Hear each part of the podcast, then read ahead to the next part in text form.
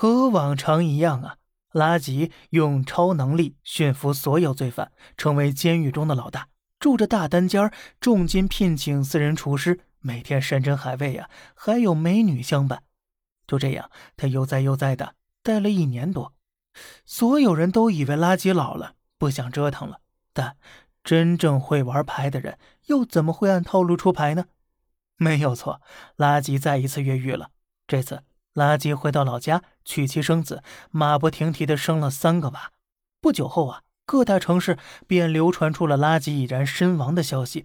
印度警察听了，那叫个欢天喜地呀！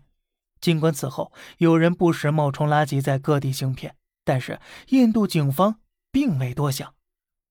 直到二十九年之后，警方再次抓获垃圾，印度警察们这才猛然意识到。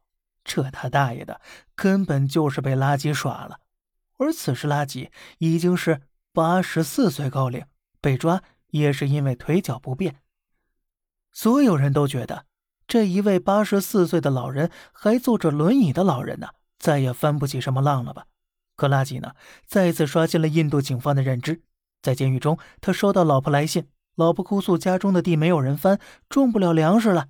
垃圾提笔写了封回信。他说呀，咱们地里还埋着二十斤黄金，别种粮了，挖出来，富足的过好下半辈子吧。哎，不出意外的，这封信毫无意外的被狱警截获了。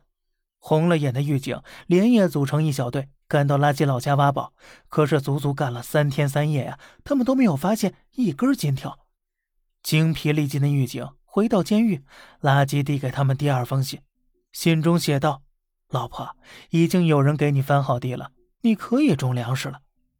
狱警此时才意识到，得，除了自己的愚蠢是真的，其他全是假的。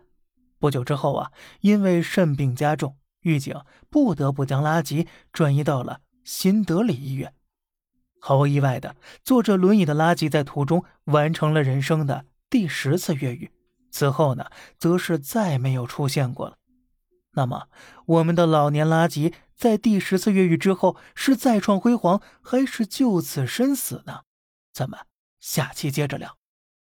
好了，这里是小胖侃大山，每天早上七点与你分享一些这世上发生的事儿，观点来自网络。咱们下期再见，拜拜。